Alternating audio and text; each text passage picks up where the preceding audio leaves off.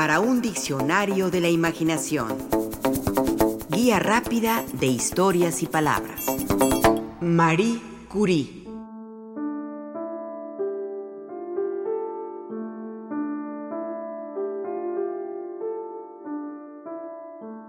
María Salomea Skodowska fue su verdadero nombre. Nació en Varsovia, Polonia, el 7 de noviembre de 1867. Desde pequeña sintió el llamado del estudio, del conocimiento, de la ciencia. Fue hija de una maestra y un profesor de física y matemáticas. Su vida de niña no fue fácil. Una de sus hermanas murió de tifo, su madre de tuberculosis, y la existencia familiar se caracterizó por lo precario de su situación económica.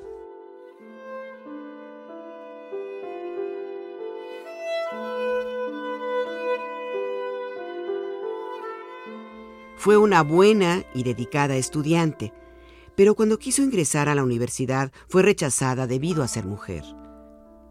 Sin embargo, no se dio por vencida e ingresó a una universidad clandestina, la Universidad Latayozzi o Universidad Flotante, creada en 1885 para permitir a hombres y mujeres polacos contar con una carrera universitaria alejada de los prejuicios sociales y de género de las universidades oficiales. Ahí estudió María Salomea Skłodowska, así como su hermana Bronislava. Las clases se realizaban en lugares secretos, pues las autoridades rusas que controlaban Polonia en ese momento se oponían a la presencia de una universidad fuera de sus políticas educativas y apresaban a sus profesores y alumnos.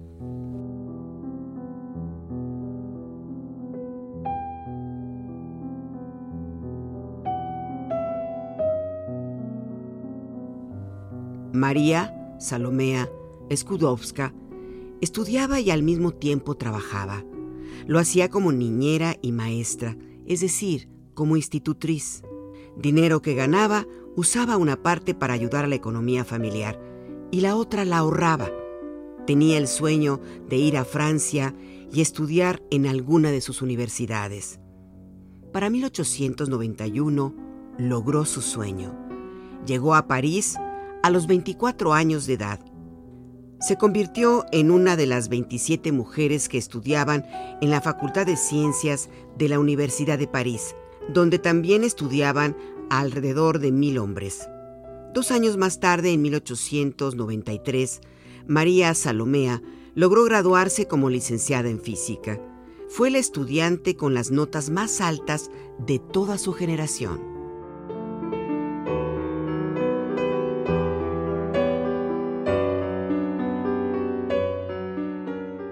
Era una mujer fuerte y perseverante, pero al mismo tiempo frágil y desnutrida. Estudiaba de día y trabajaba de noche. Casi no tenía tiempo libre para sí misma y como ganaba poco dinero, se alimentaba mal. No pocas veces sufrió desvanecimientos en clases o en su camino a la universidad. A pesar de esas condiciones, María Salomea continuó con sus estudios. Ansiaba tener un doctorado en física y se interesaba en los logros científicos de su tiempo. Un día, su vida daría un vuelco por completo. Pidió trabajo en el laboratorio de un profesor de origen polaco, pero este la remitió con otro profesor. Su nombre, Pierre Curie. Era un experto en temas de electromagnetismo. La admitió en el laboratorio que dirigía en la Escuela Municipal de Física y Química Industrial en París. Y no pasó mucho tiempo antes de que en alumna y profesor empezara a surgir una admiración y un respeto mutuos que fue transformándose en amor y luego en matrimonio.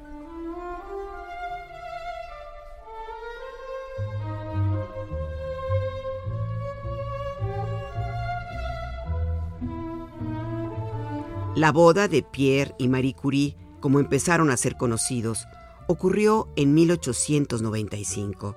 Solo se casaron por lo civil, al ser ella una ferviente agnóstica, cercana a la ciencia y alejada a todo lo religioso. No se casó de blanco, sino con su mismo vestido de siempre, el que usaba en su vida diaria y en su trabajo como científica. Llegó a decir, No tengo vestidos, excepto el que me pongo todos los días. Si usted va a ser tan amable de darme uno, por favor, que sea práctico y oscuro, así me lo puedo poner también para ir al laboratorio.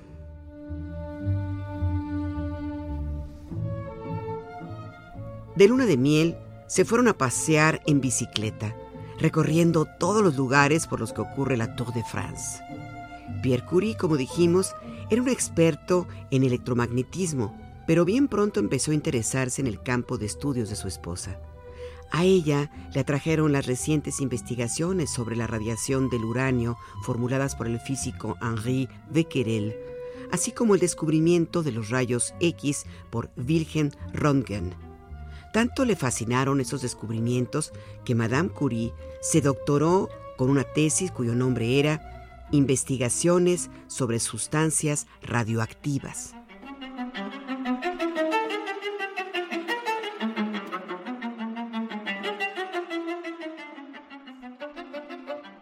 Es sabido que Marie Curie fue la primera mujer en recibir un premio Nobel. Lo recibió en la categoría de física en 1903, el mismo año en que se doctoró de la Universidad de París. Se le otorgó a ella y a su esposo Pierre por el descubrimiento de nuevos elementos en la tabla periódica, el radio y el polonio, ambos más radioactivos que el uranio. También lo obtuvo ese mismo año el científico Henri Becquerel.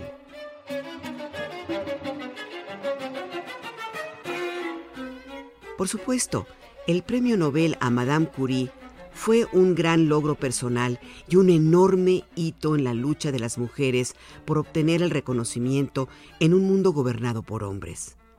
Pero pocos saben que la Academia Sueca estuvo a punto de escamotear sus logros como científica. En efecto, el premio Nobel en principio solo se les otorgaría a Pierre Curie y a Becquerel. No se le daría a Marie por ser mujer.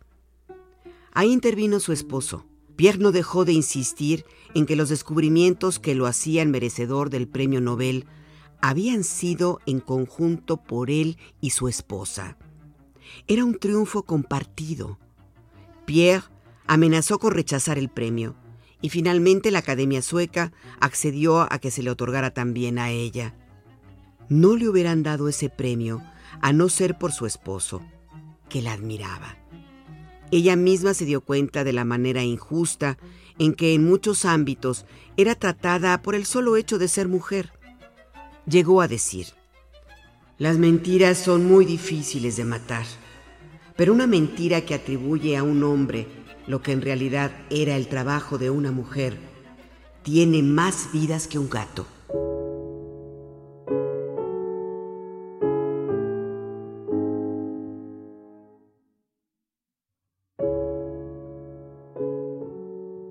A lo largo de su vida, Marie Curie demostró un férreo compromiso con la actividad científica.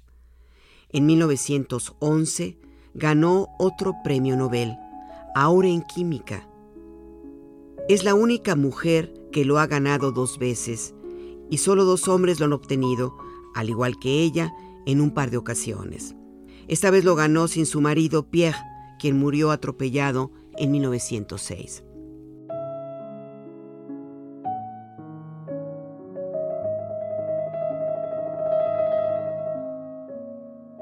Madame Curie también se convirtió en la primera y única mujer en los famosos congresos Solve, que cada año, desde 1911, reunían a los más prestigiosos científicos de su tiempo, como Niels Bohr, de Broglie, Schrödinger y Einstein, entre muchos otros. Marie Curie, por cierto, fue muy amiga de Einstein, quien siempre la alentó y protegió en su carrera científica. María Salomea Skodowska dio su vida por la ciencia. Murió el 4 de julio de 1934 a consecuencia de exponerse por años a elementos radioactivos.